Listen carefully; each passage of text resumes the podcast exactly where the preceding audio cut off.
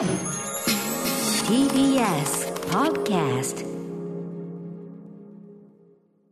6月22日月曜日時刻は8時になりました。ラジオでお聞きの方もラジコでお聞きの方もこんばんは。えーパーソナリティのライムスター歌丸です。月曜パートナー TBS アナウンサー熊崎和人です。さあ、ここからは聞けば世界の見え方がちょっと変わるといいなの特集コーナー、ビヨンドザカルチャーのお時間です。はい。ということで、今夜のゲストはノーナリブスにセラゴータさんです。よろしくお願いします。よろしくお願いします。はい。ということで、郷太君もね、いつものね、そのじ、はい自宅スタジオと言いましょうかね、作業場と言いましょうかね。はいそうですねはいうん。なんかポスター増えてない？また。ね、本当だ。よく気づきましたね。前ね、あのミ、ミック・ジャガーのソロのね、シーズ・ザ・ボスって言ってたら。あの、もともとここにあの、マッドマックス、サンダードームのポスターがあったんおおですけど、ティナ・ターナー、うん。そう、上に上げてみたりとか、あちょっとこのズーム、ズームで最近いろんな番組に映るんで、はいはいはい。ちょっとなんか、家の中を、その、う業者の人と一緒に、うんうん。ちょっとこう、こっちのポスター変えてみたりとか、そっちの、いろいろと、反対サイドのは何なんですか？こっちはね、あの、モンティ・パイソンとホーリー・グレイルと、うんうんうん。あと、あの、ブレイジング・サドルスっていう映画好きで、メル・ブルックスの。うんうんうん。これのオレンジ色のなんかちょっと絵みたいなポスターが欲しかったんで。うんうんうん、へ。が、額を作って、うんうんね、いい感じで額装してあって。いイギリイギリスのね、あの、ワンシートは横幅が広いっていう話で、うんうん。なんつうの、横、横にちょっと置きたかったんで、あの、友達の額屋さんに作ってもらって、よく気づきましいた。やいやいや、でもやっぱね、やっぱ、ズーム映えあるもんね、やっぱね。あ あります、ありまうん、そうかそうか。はい。ということで、はいあのね、えーズーム映えする部屋から、ちょっと、えーお届けしますということですね。はい、ということで、西寺郷太さんご紹介、まあ、もはやね、説明不要ではございますが、熊崎くんからお願いします。はい、西寺郷太さんです。日本最高のポップンソウルバンド、ノーナリーブスのボーカルです。ノーナリーブスの活動のみならず、V6、ABCZ、 YUKI、Negicco、私立恵比寿中学などなど様々なアーティストに楽曲を提供されています。はい。最近では大人気のキャラクターラップバトルプロジェクトヒプノシスマイクにも曲を提供。またアーティスト活動の他にも著書も多数出版しておりまして郷太さん流のノート術を解説した新刊本「始めるノートメソッド」が好評発売中です。ね、今回ははいそのどうやってね、もう郷太くんの素晴らしいこのね、レジュメが書かれているかというノートメソッド本が出ていると。でですね、あありがとうご豪太くん、ざいます。今日は実は、えっと、ビッグな、はね、西寺郷太さんからのお知らせもあるということで、後ほどビッグなお知らせちょっとエクスクルーシブな曲もかけちゃうぞということなんですよね。あありがとうございます。ちょっとせっかくやっぱりここアトロクでお世話に毎月なって、うんまあ80年代、90年代のね、いろんな音楽をうん。説明してきた僕が、うんまあ今回ちょっと、まあソロアルバムを出すということで、うんいろいろちょっと準備してますので、はい。はい。ちょっとここで、ならではのおひ最後まで。お披露目もあるわけですよね。はい。はいありがとうございますここでほ本邦世界初公開でご光栄で考ございます。えております。はい。はい。さあ、といったあたりで、今後ろで流れてるね、ソウルトゥーソウル、キープオンムービーが、そのまあ90年代編のちょっとテーマ曲と言いましょうかね。はいえーこれまではね、洋楽スーパースター列伝ということで、様々なアーティストのね、えっ、と、まあ、はい曲とね、そしてそのキャリアというのを、はいまあ豪太君流に解説していただく、本当に人気コンテンツです。まあ、ありがとうございます 80s というのがね、まあ、メイン、ずっとね、研究対象として豪太君やってきたんですが、ここにしてついに、そうですね自らが青春時代を過ごした90年代、入ってきたと。いや、ほんとそうっすね。もう僕らの、まあ、歌丸さんもそうかもしれませんが、うんやっぱり、まあ僕にとってはその東京に出てきたのが92年で、うんうん。まあそれまでは高校生だったんですけど、まあ大学生になって、まあ自分がなんか自由を謳歌したっていうんですかね。うんうん。やっぱり京都にいると、うん京都までライブに来る洋楽アーティストも少なかったりとか、うんうんうんうんまあ学校があったりすると、うんうんうんなかなか大阪まで行けないとか、うんそんなこともあった中でもう90年代はまあやっぱり僕もミュージシャンになった10年間でもありますし、うん。ねそうそうそう。うん。ちょっとまたね、東京育ちのうん。歌丸さんとかともまた違う、そうか。なんかバーンってもう,、もう夢の扉が開いたみたいな、うん。うんそういうまあ5年10年でしたね。そうか、そうか。そういうのもあってのうん。90s 編ということで、えっと、第1弾はレニー・クラビッツ、行きました。ははい。そう熊田なんです。君、レニー・クラビッツ編どうでしたか？あの90年代一発目レニー・クラビッツでまさにこの自由への失踪もそうですけどはい。聞くとやっぱり郷太さんの説明を聞いてその上でこう曲が流れるとああこの曲かとか、はいまはいはい。たこの曲知ってるぞっていうののこのオンパレードっていうのはなんかこうあ知ってるあこの知ってた曲はここだったんだっていうこの線になった感じっていうのがうん。ものすごく良かったですね僕個人的に。いや、多分ね、これ、はい。まあ、80年代の音楽を中心にやってきましたけど、ええ。ビートルズとかローリングストーンズも被せてたじゃないですか。はいはい。うんだから、その、熊崎くん世代からすると、うん。そのビ、ビートルズとはい。レニー・クラビッツがうん、音だけ聞いたら、ん。なんかどっちが新しいのかとか、古いのかとか、そうですね。うんそ、それだけの差がある、その時代の差がある音楽と思えないっていうのが一つ90年代のポイントだと思うんですよ。そのはいなるほど。ほうほうほう。ろ60年代っぽいとか、70年代っぽいとか、はい。うんうん80年代はやっぱりデジタル機器がし進歩して、みんなが新しいものを基本的にはしようと思ってたっていうのが、あの、リズム関ヶ原でずっと話してた話なんですけど、うんうんうん。90年代は、その60年代、70年代、50年代、その昔の音楽のかっこよさを取り戻そうぜっていう運動だったんで、うんうんだから熊崎くんみたいな方が、今、改めて振り返って聞いたときに、うん。ビートルズを聞いた後にレニー・クラビッツ聞くっていうこの番組のちょっといやそうですよ。これ、確かにつながり的にも。うん。その中で、あカムトゥギャザー聞いて、アビーロード聞いて好きになった熊崎くんがレニーを聞くっていうところが、まあ90年代のまず第第一のポイントかなと思いますね。うん。うん。うん。うん。うん。うわ、懐かしい、古いと思ってたのに、これが新しいん。だっていう感情が結構、そのレニー・クラビッツを最初に持ってきたポイントでもありますええね。ねうんといったあたりで、まあ、90年代編ね、まあ、でもレニー・クラビッツから始まったらちょっと象徴的というかね、うん。はいうん感じしますけどね。さあ、はい。ということで、ちょっと流れ的にね、もう一回ちょっと時代の流れ感みたいなものをね、あのーはい。その時代ちょっとわかんない人も含めておさらいしておきたいんですけど、はい。あの、僕も73年生まれなんで、まあ、物心がついたのが80年代ぐらいだと思うんですよ。自分がまあ、パッと思い出せると言いますか。で、僕の世代はやっぱり家にビデオデッキが普及した世代なんですよね。うん小学校高学年ぐらいまではなくて、まあ、それまではなんかこう、家族、音は取れたんで、ラジカセはあったんで、なんかテレビで歌を渋垣隊が歌うとか松田聖子さんが歌うっていう時に、うん。こう、歌を撮りたいから、こう、空中でテレビの前にラジカセを置いて、うんうん。お、おかんとかがめっちゃなんか普通に喋り始めたりしたら、はいはいうるさいわ、みたいな、ええ。うんうんうんうん。静かにしろよ、みたいな、お前の声入るやんか、みたいな、そういうノリのうん。時代を経て、うん。い家でビデオが撮れるっていうのがもう本当に自由にできるっていうことがすごく衝撃的だった世代なんですけど、このことが多分ね、また80年代、90年代のその音楽の子供たちの聴き方を変えたんだと思うんですよ。つまり、それまではテレビで放送されてるもの、ラジオで放送されてるもの、まあ、特にテレビですね。テレビは一方通行だったんですよ。もう一回見たら、見逃したらもうなかなか次見れないっていうね。うんだからこそ、アーティストも、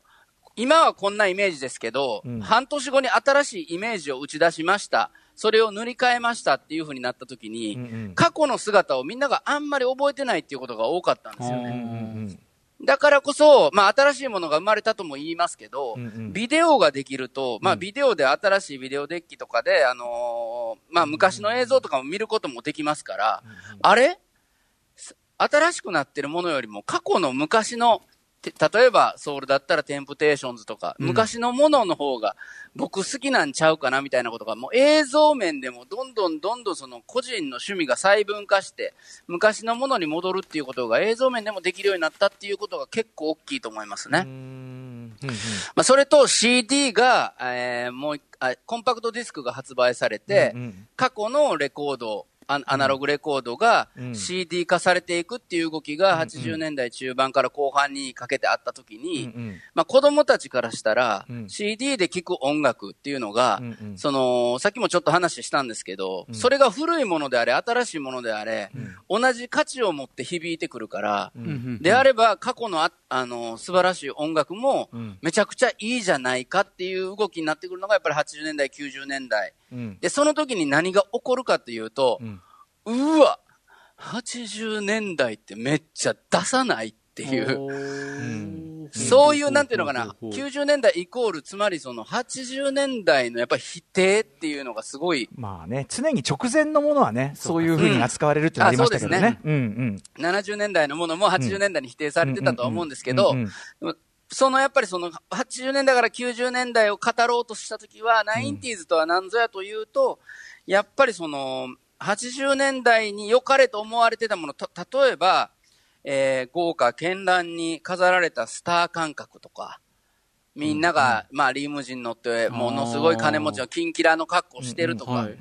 そういうものがどんどんどんどんその否定されていってっていうのが90年代の一つのあり方だと思います80ね。年代後半にかけてからの、なんていうか、こう全体ファッションとかもカジュアル化、それこそフィフティーボーイズ特集もありましたけど、ね、スケーター文化とかも含めて、こう全体ストリート化してカジュアル化して、だからあと DJ 文化の浸透とかね、クラブあ D それもまさにそうですよね。それも過去のものを新しいものとして提示するっていう価値観が、だから90年代後半、あ、90年代、80年代後半から90年代いっぱいぐらいは、もう完全にそれが席巻したっていうところありますよね。そうですね。その、うん。まあビ、ビデオが出て CD が出てもいろいろ過去のことを振り返るっていうことがより簡単になってきたと。まあ、うんうん。その後90年代後半になってインターネットが登場したら、もうより、今流行ってるものだけじゃなくて、もう同時進行的にみんなが自由にで、スマホが出てきてとか、まあいろんなことはあると思うんですけど、うんそういう流れの中の一つ、90年代っていうものは大きなあターニングポイントだったなと思いますね。はい、ちょっとね、今度ね、全体の時代感、例えばファッションがどうこうとか、全体の時代感のもっとなんとなく印象というか、雰囲気の話、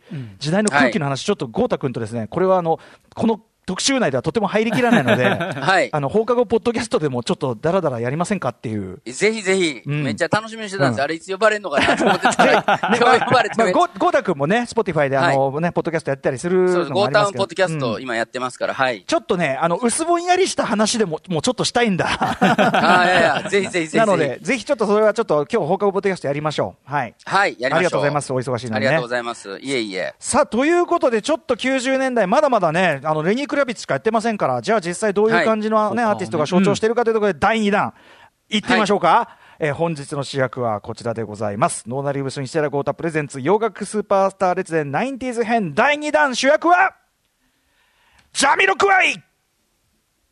出ました。はい。さあ、ということで、熊崎君、ジャミロクワイ。はい、あの、お名前というか、そのグループ名っていうのは知ってはいましたけど、その具体的にどうなってどうなってっていうメンバー構成がどうとかっていうことは正直全く知りませんでした。ね、あの人によってはさ、うん。あの歌ってる人をジャミロクワイだと思ってる人も結構やっぱりね、い。やていうか今回、あの打ち合わせしててススタッフの一部が驚いていました。え？いや、というかね、ジャミロクワイのメンバー構成をよく分かってる人が実はいないですけどそうそうなんだよね。そうなんですね結局フロントマンが強すぎるってね、はい。イメージがね。はい。そのあたりもちょっと今日説明していきたいなとは思うんですけど、はい。まず予習として熊崎君に西田君からね、ちょっと宿題が一個出ましたね。そう、宿題システムを、宿宿題システムを導入したんですよ。はい。今回から。これもうはい、もう見るのが一番早いと思いました、このビデオを。はい。で、私が宿題やってきたのが、まず、はいあの、曲の、だから、ミュージックビデオ、バーチャルインサニティのミュージックビデオを見るとはいはいはい、ところを、そうですね。はい、やってきました、宿題として。これだから、あの、バーチャルインサニティのミュージックビデオを記憶してる人は、ああ、あれかっていうふうにやっぱ、なるやつでもね結構日本のお茶の間でも割と流れていたり、うん映像も流れていたりしたので、それではまあその熊崎君にも見ていただいたジャミロクワイを代表する一曲ですね。リスナーの方も一度は聞いたことがあるのではと思っております。えージャミロクワイでバーチャルインサニティ。ジャミロクワイで、バーチャルインサニティです。はい。ということで、ミュージックビデオ、このね、なんかあの、一見普通の無機質な部屋に見えるんだけど、多分床がこうね、これね床と壁がこう、ね自在に動くようになってるっていうね。これ壁、そうです壁動いてんのか。うんいや、床が動いてんじゃないですか。まあ、ゆこの、やっぱり、ジャミロクワイ、かこの、JK という、まあ、フロントマンがいるんですけど、うんうん彼のやっぱりその動きですね。うんやっぱその、ただそれも、うん。例えばそのマイケル・ジャクソンとか、80年代のスターがやってたような振り付け、うん。例えばジャあのジャネット・ジャクソンとかでも、うん。何人も後ろにバックダンサーがいて、同じような振り付けをみんなでする、まあ、ミュージカル的なものではなく、ただ一人で気ままに踊っていると。ううんんあとファッションもね、独特ですもんね、これね。そうですね。じゃアディダスの服着たりとか、あと帽子がでかかいっていうね。帽子がでかい。うんともかく帽子がでかい。あとなんか踊りのでなんだろう、このね、なんだこの踊り。な、なんのジャンルなんでしょうね、この。うん。うん、なこの、まあやっぱり、ナチュラルな、その、凄さと、やっぱでも見てて面白い。かっこいい。まあ、ただね、僕ね、何度も、あの、ジャミロ会のライブにはうん行ってるんですけど、まあ、はいはい95年の恵比寿ザ・ガーデンルームっていう時に初めて行きまして、うんまあ、大学3年生の時だったんですけど、まあ、恵比寿ザ・ガーデンルームってそんな大きくないんで、うんうん今もちょっと、あの、YouTube とかに落ちてて、うんうんまあみんなが見てるようなビデオなんです。それも割と前の方で僕見てたんですけど。ジャジャミロクワイのね、このライブのね、あの、うんまあ、僕の個人の感想ですよ。うんうん。もう出てきた瞬間が一番盛り上がりますね。ああ、そう。出落ち、出落ちとか、やっぱりね、出落ちってなんか結局その、なんていうかな、動きも決まってないんで。ああ、そうか、そうか。そうかジャジャミロクワイ、っていうか JK 来たーって思って、しばらくず、あの、このバーチャルインサニティは、うんこの床が動いたりしてるんですごいんですけど、うううんうんあ、そうか。そうか何もないき基本的に同じような動きをそうか。これビデオで見ると、そういう、だから映像的なさ、ね、あれがあるからだけど、踊りはた意外と単調になってくるっていう。だだんだんずっと同じことをしてるってあいう確かに確かに。総合だからやっ的ぱそのに見せてるもんな。そうなんですよね。まあだからそういった意味でも、結構まああの、個人の感想です。個人の感想なんですけど、僕、じゃあもう全部、ほぼ、あの、それ以降は全部見てるんですけど、いつも同じ感想なんで、んあれなんですけど、やっぱなんかね、あの、お面白い人なんですよね、この方がね。うんうんちょっと説明して、こ,、はいこの後ね、説明していきたいなとはい思うんですけど。このバーチャルインはサニティ96年の曲ですね。はい。はいえーこれ CM とかでも使われたから多分ね、日本でも圧倒的に、ね。そうなんですよねカップヌードうんうんこれの CM とか。はい。はいそうなんですよ。まあ、あとはやっぱりあの、サチモスうん。も、あのご存知サチモスご存知サチモスも、ジャミロクワイに影響を受けたと、よく、あまあ、特に初期といいうかね、そうな登場時ね。そうですね。うん登場したあたりの時は、で、やっぱ僕もビデオ、なんか、何かのドキュメンタリーかなんかで、そうんの彼らが集まって、その、僕が見に行ってた恵比寿の、うんその、ライブを、うんあの、バンドのメンバー集まって YouTube で見て最高って言って、ああ、そうなんだ。へー。そういう場面。それでへー、こんなの、こんなの生で見れたらいいのにみたいなことをおっしへーゃったんですよ、若い世代で。俺、うんうん俺いたし、俺いたし、って思って俺見てたーって思って、全然思ってた。なるほどね。しょうもないですけどね、うんうんうんうん思ってましたけどね。はい。でも、それぐらい、やっぱり日本でも、そのジャミロクワのエッセンスっていうのは、いろんなアーティストが取り入れてると思いますけれども、うんうんうん。はい。はい。えー、といったあたりで、じゃあ、ジャミロクワイ、どんなグループなのか、でも実際ね、さっき、豪太君も言ったけど、あんまりバンドとしてのね、その、キャリアってとこ分かってない人もいると思うんでね、はい。私も含めてですけど、ね。はい、豪太さんにはい。解説していただきます。時刻は8時19分です。TBS ラジオキーステーションに生放送でお送りしています、アフターシックスジャンクション。この時間は特集コーナー、ビヨンドザカルチャーをお送りしています。はい、今夜は大人気シリーズでございます、洋楽スーパースター列伝の 90s 編第2弾、ジャミロクワイ特集です。ゲストはノーナーリブス西田豪太さんです。引き続きよろしくお願いします。よろしくお願いします。いしますいや、もうこの、やっぱり、あたりからむちゃくちゃ楽しくなると思いますね。やっぱり、うんうんまあ、80年代はもちろん楽しいですけど、うんうんやっぱ90年代はやっぱりそれよりも10年近いですから。そうですねうんうんうんあのね、あの若い方たちにも、あの、どんどんどんどん、その、染み込んでいる音楽じゃないかなと思ってます。はい。で、そのジャミロクワイっていう、まあ、グループといいますか、これすごく難しいんですけど、うんうん。あのーリードボーカルのみんな、みんながまあジャミロクワイおよびそのジェイソン・ケイ、JK と思ってる彼、はい。彼を中心とした、まあ、ソロユニットという言われ方もしますし、バンド形態という言われ方もするんですが、うん。簡単に言うと、レコード会社と契約しているのが、この JK さんだけなんですよ。あ、そうなんだ。という、という形態なんです。そもそも。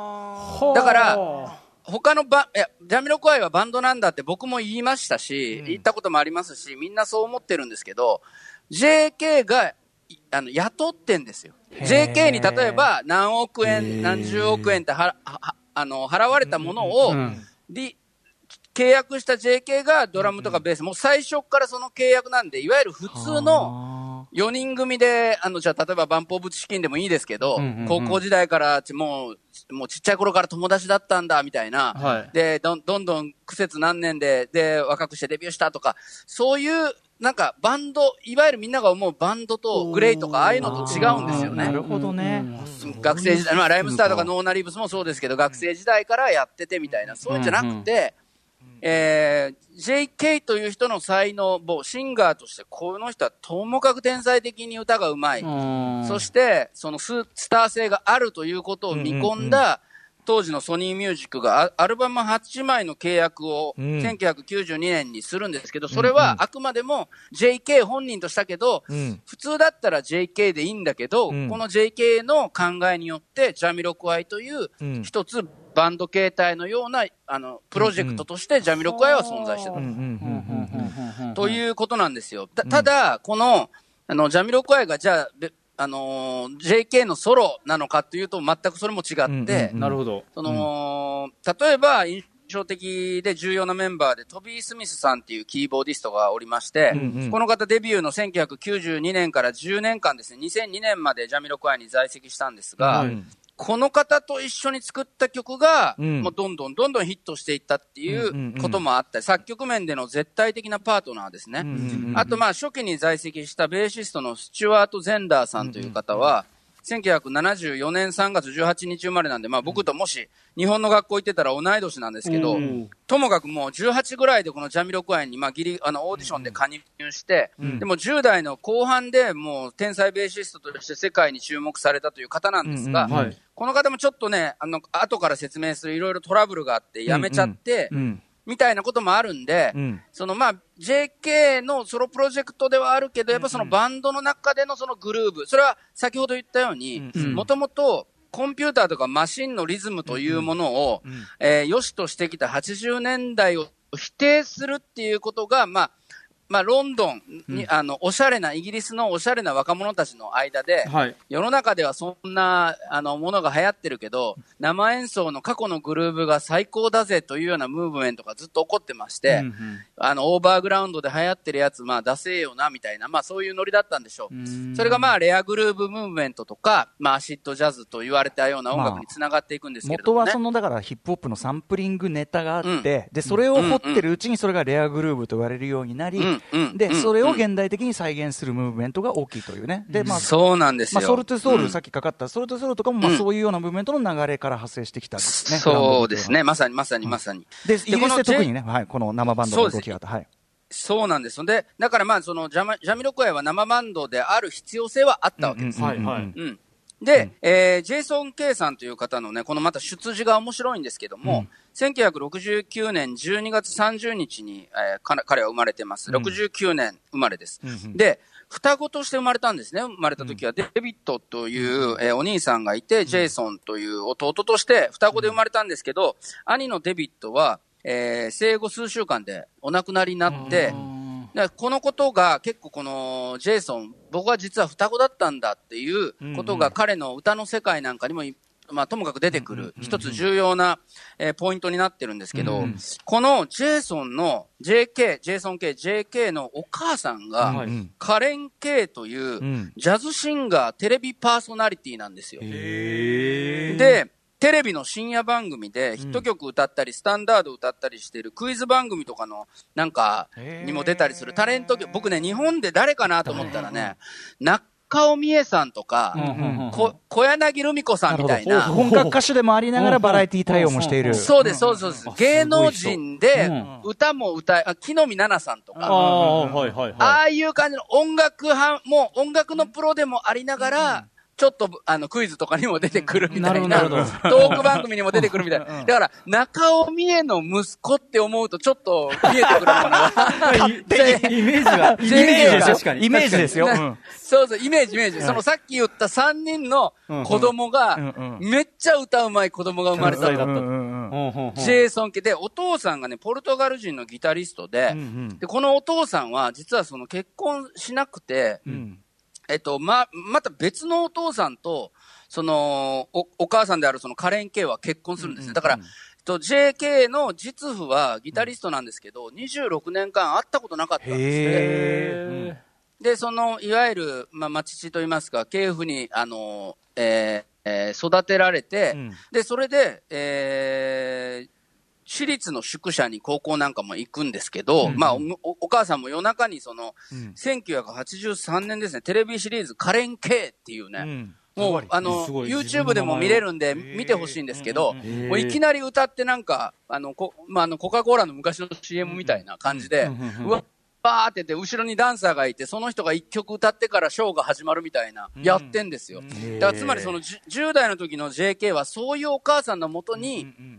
生まれてて、でまあ、お母さんも忙しいからって宿舎に入ってたんだけど、そこでドロップアウトしてはいはい、でもう家を出るって言って、16歳で家出るっつって、機材を買うために様々なバイトしながら音楽をやった。だから結構貧乏貧乏な暮らしもしてて。そうかそうか。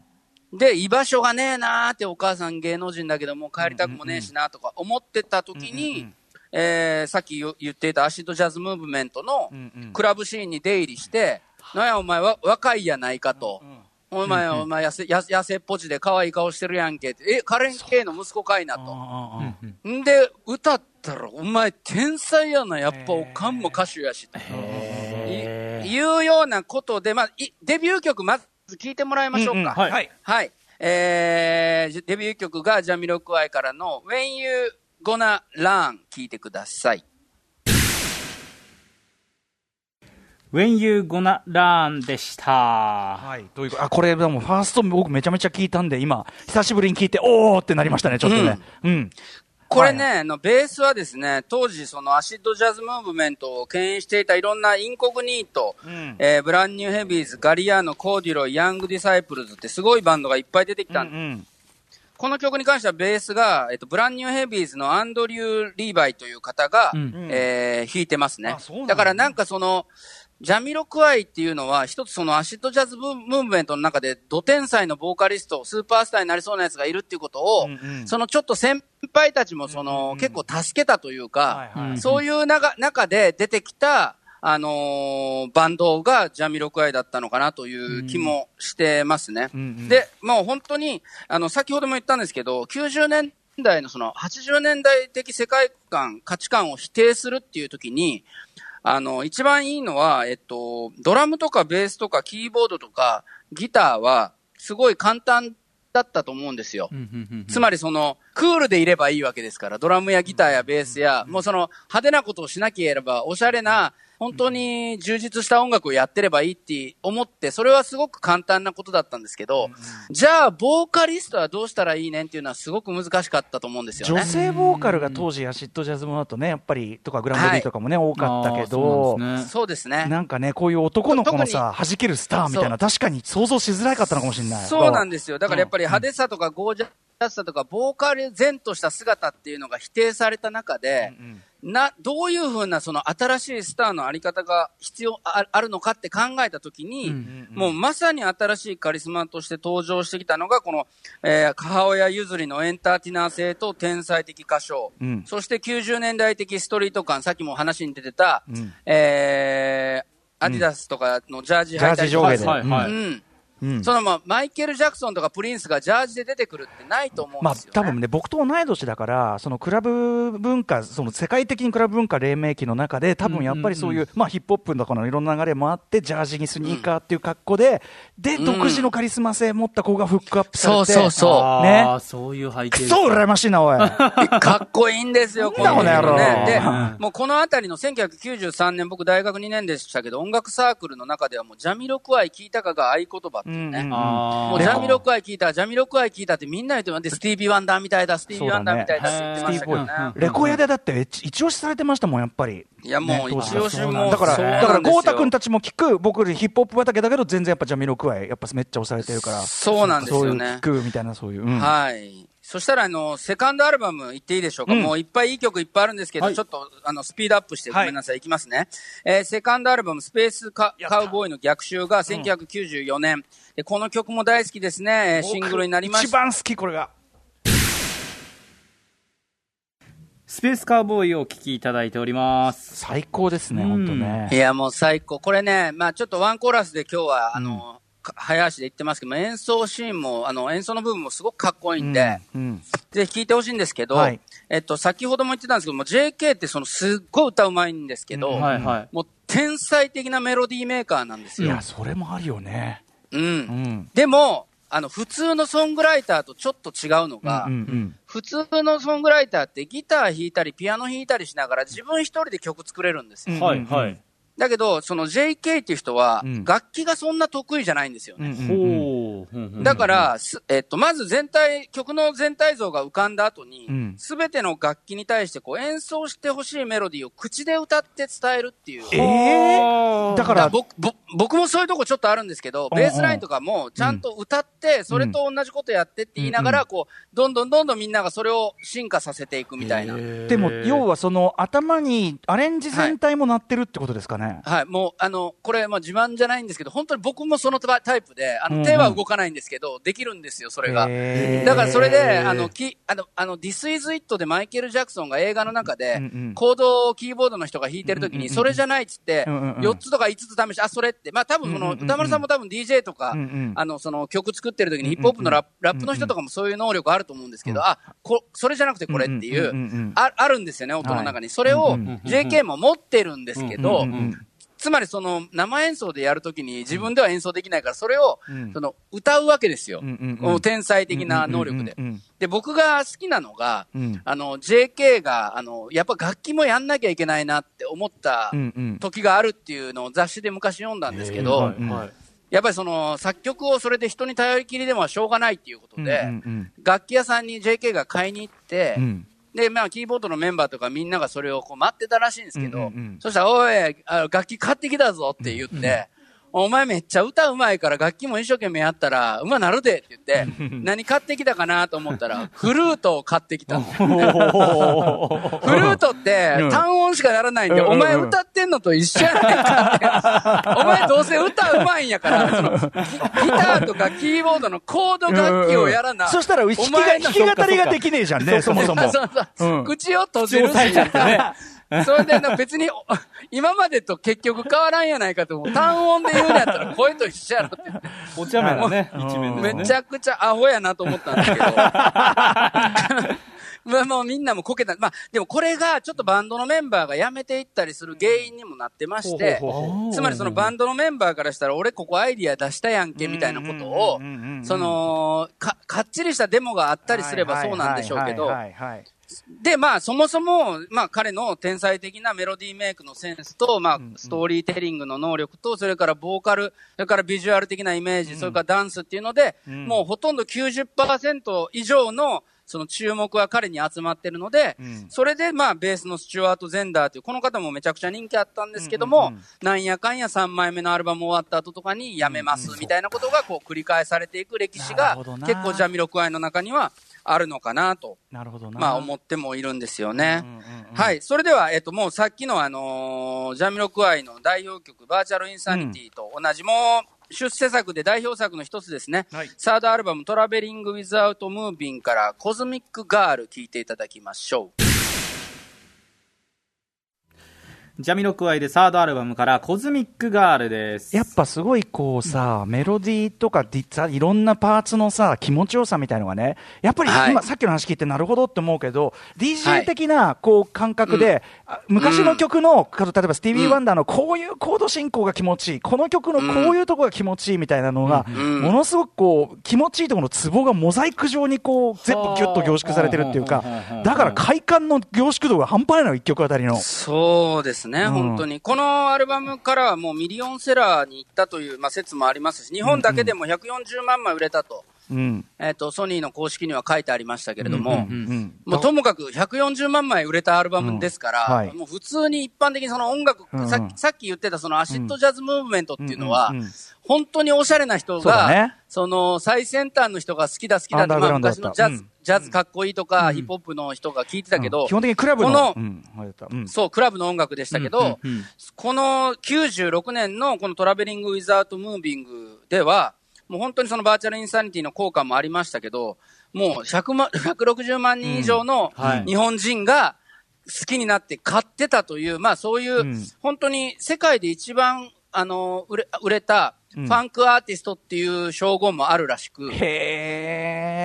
ーね、でもしかもそそうんそれがそのさっき、みこうたくん言ったみたいに、非ミュージシャン的なクリエイターってところが時代だなっていうか、うんそうですね。面白いな本当に、あの、楽器をめちゃくちゃ自由に自在に、えあの、うん演奏する方じゃないんで。うんうんで、まあ、この、えっと、サードアルバムでイギリスと日本での人気からアメリカへも拡大していったと。で、この今聴いてるコズミックガールはドラムのデレク・マッケンジーさんとの共作ですね。うんうんうんこれもドラムもすごく楽しいんですけども。で、まあ90年代うわーっといきまして、えー99年。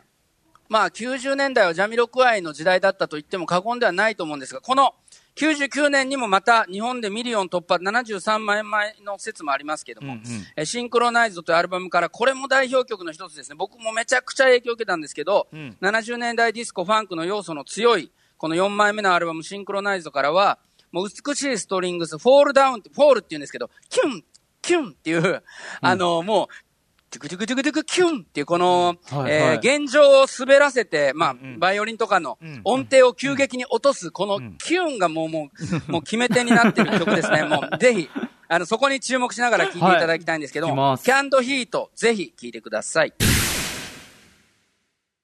ジャミロクは4枚目のアルバム、シンクロナイズドからキャンドヒートをお聴きいただいています。もうね、あのね、だから全部のパートに美味しみがね、いや、もうだ最高。しだしが凝縮されすぎてんの。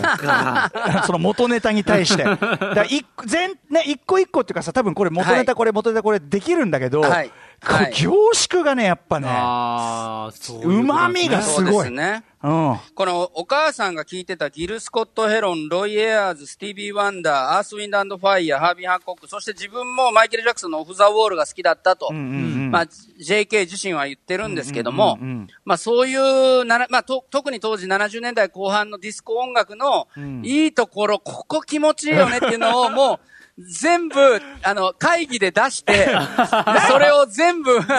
あの、朝まで会議して混ぜたみたいな。なんかね、いいだからねとこ取りの、そのね、最高なんだけど、同時に、その、なんていうのかな、作り手と、と、でもね、端くれとしては、ちょっとイラッとするとこもあって、そのね、なんかね、ほれ、こういうの気持ちいいんだろう、ほれ、ほれ、みたいな。あまりにも的確にツボをつかれすぎてて、なんかね、確かに。おいっていうね。それはそれでそういう気持ちが芽生えるんですね。そうですね。あの、ブルーノ・マーズとかにもね、同じような気持ちになる時あるんですけど、うん。でもやっぱりそれが、やっぱその、まあ、アーティストやファン、あの、音楽ファンもうならせながら一ね般的にも届いたと。ねでね、あの、一個はそのジャミロクアイで面白いなと思うのが、さっき言ってたベーシストの辞めちゃったスチュワート・ゼンダーさん。はい。この方、あの、坂井優君のアルバムとかでも今弾いてるんですけどうんうんうんうんうん、このスチュワート・ゼンダーさんのウィキペディアを、時間がある人はぜひ見てください。はいこれ、が、あの、あの、アーティストのウィキペディア史上、非常に変なウィキペディアになってまして、あの、スチュワート・ゼンダーの、はい。あの、ウィキペディアなのに、うん。スチュワートに対してものすごく辛辣で、えクールなヒクールな筆致の、えーでもなんかね、ものすげえね、お読み物として面白い作りになってるんで、え、こえ、日本語版でも読めるやつですか？日本、日本語版なんです。あその日日本人の、あ、誰が書いてるのかわかんないんですけど、スチュワートのやってきたことに対してすごく、ものすごい、あの、冷たいよ 批評を加えてるんですよ。なんか、あの、あんな風にスチュワートは言ってるけど、それはこう、あの、違うとか、ずっとね、ぐちゃぐちゃ、ぐちゃぐちゃスチュワートのやったことをあそれがね、面白い。見出しがすごいですね。自我の紛失とか本当ですね。そうそう。タイトルがね。なんかね、ずタイトルが自我の紛失とか、だから JK とあの、この人、この人っていうかね、そのな何人も書かれてるかもしれないけど、全体としてあれか、JK と仲良くしときゃよかったものをというような。そうですね。うんうんうんあの、まあ、な、な何倍売れたのに、こちらは手取り収入が何倍に増えないというような幼い川山用による猜疑心を、猜疑心をこじらせており、おも、お、表向きは妻の出産が理由とされた脱退声明の中でも報酬の配分に関し悪者がいるかのような 球団を発信している。なかなかのトーンですね。そうなんですよ。ものすごいね、メッセージ性が。文文学性の高いね、うんなんか、あの、あの、スチュワートをその、文句言ってるウィキペディア、た楽しいんで、ぜひ読んでみてください、これね。はい。ありがとうございます。まあ、長いな2以上。でも、あの、今日聞いたね、その、えっと、ジャミロクワイのそのキャリアの話も合わせて読むと、ちょっと立体的になるかもしれないですよね。そうなんですよ。ぜひぜひぜひ、うんあの、このジャミロクワイ素晴らしいグループなので、で、やっぱりこの2001年以降の、今に至る、このファレル・ウィリアムスとか、デュア・リパとか、タイラー・ザ・クリエイターとか、カルビン・ハリス。で、まあもちろんサチモスもそうですし、まあ僕らノーナも、ぼ僕もそうですけど、すごくやっぱり彼を好きで、影響を受けてるアーティストがいて、その再評価が高まったっていうのが、このやっぱうんうんうん10年ぐらいのまた動きで、うんうんうんあのージャミロクワイもまた新たな黄金期というかね、うんうんあのー新しい時代に突入してるなという感じはします。今のなんかもう気持ちいいもんは気持ちいいんだからいいじゃんっていうね。うんなんかその感じっつうかね。うん。でもはい本当にあの、ジャミロクワイの曲は完全にタイムレスっていうかさ、あの、どの時代はいのどの曲ね、関係なくいけるからうんうんうんいい、全然いいんじゃないですかね。はい、ということで、はい、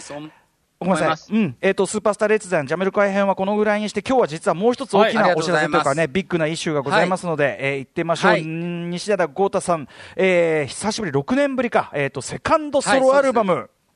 なんとはい。リリースされるということで、そうなんです。ファンクビジョンというアルバムをリリースすることになりまして、まあ、あのこのうん。3月の終わりから、うん。3月の終わりから4月、5月でもうステイホームで家の中でずっはい。はいと曲作ってまして、はうんで、それが完成して、うん。で、今日、一曲聴いてもらおうかなと。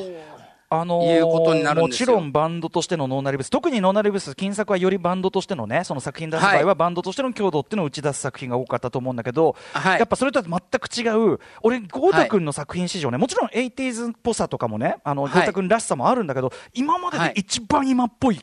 音だよね、今回ね。ありがとうございます。今回はその、ドドレイクとか、うん。ザ・ウィークエンド、フランク・オーシャン、ヴァンパイア・ウィークエンド、デビッド・ボーイをやった、ジョー・ラポルタっていう方にマスタリングは頼んで、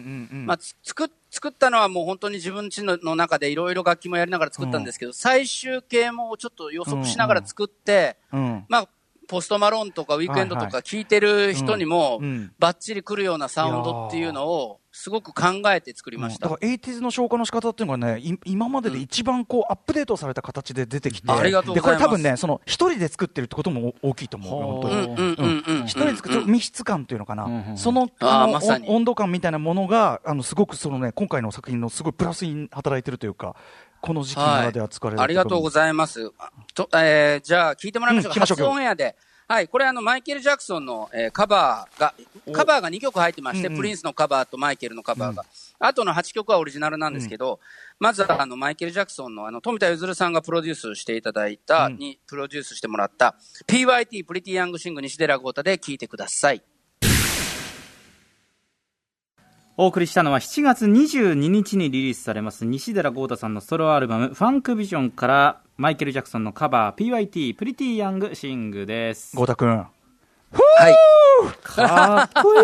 めっちゃ喜んでます。うん。うん。いやー、嬉しい。これあの、スリラーの、ね、収録曲でさ、そうです、そうです。ね。あの、うん。僕ね、NHK で、去年 NHK の FM で、ディスカバーマイケルっていう番組をずっと50時間ぐらいマイケルの特集してたなんんかですけど。また曲内で賞を取ったらしいじゃないですか。あ、そうあーおめでとうございます局長特賞って、まあ、ラップ三昧も取ったと言われる。ね私もいただいてであの、はい。そ、はい、あの、高橋義明さんも出ていただいてたんですけど、その時に、あの、スリラーの中でリクエストしたら、この PYT が1位になりまして。それもすごいね。すごいんですよ。で、まあ、それ、うんうん。やっぱりそれだけそのブギーとかファンクを好きな若い世代も多かったということで、まあ今回そのディスカバーマイケルのファンも含めこの曲カバーしたら喜んでもらえるんじゃないかなということで、うん。まあ選んだんですが、うんうん。まあ他にもまああのー自分では納得してる曲がたくさん出て、今、ナタリーのあのー大山拓也君だったりもいろんな、ミッチーさんも、うん。あ DJ オフィスラブさんからも熱い感想がどんどんどんどん今届いてて嬉しいんですけど、うんうん、このまあ7月22日水曜日発売なので、うん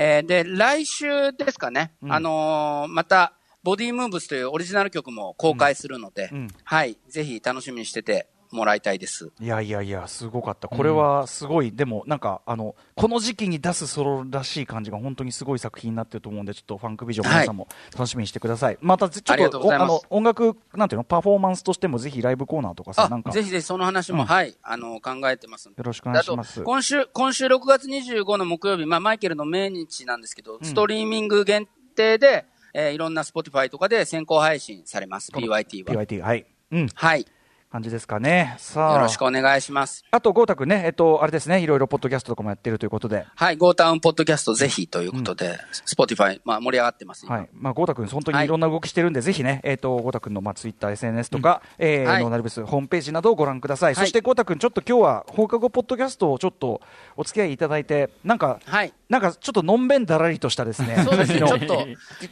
時90間年代感とかさ、時代感の話をちょっとしてみたくって。ぜひぜひ。なんかファッションとかも含めて、なんかちょっと僕の中で、ちょっと最近一つつながるものがあって、90年代後半からおおおお2000年代頭、またまさに今日のあの、なんていうかな、あの、ジャミロクワイの時代っていうか、うん、うん。なんかね、うちょっとね、まあ、すごい、しかも薄ぼんやりした話なんで、あんまりはいはい放送で、あの、ぎゅっと凝縮して話すようなことでもないみたいなのを。薄ぼんやりした話しましょうよ。ぜひぜひ。はいはい。はい。俺もそうしたい。お忙しいところありがとうございます。うん。はい。はい、ということで、えー今日は洋楽スーパースター列伝 90s 編第2弾、ジャミロクワイ特集です。あ、熊崎君いかがでした？ジャミロクワイいいでしょう？いいですめちゃくちゃいいですごめんなさいもう時間がないところでもあ、そうだね。完全にはい、うん。どの曲も外しがないということで、ゴタ君ありがとうございました。ありがとうございましたありがとうございました小田さんまたお願いします After Six Junction.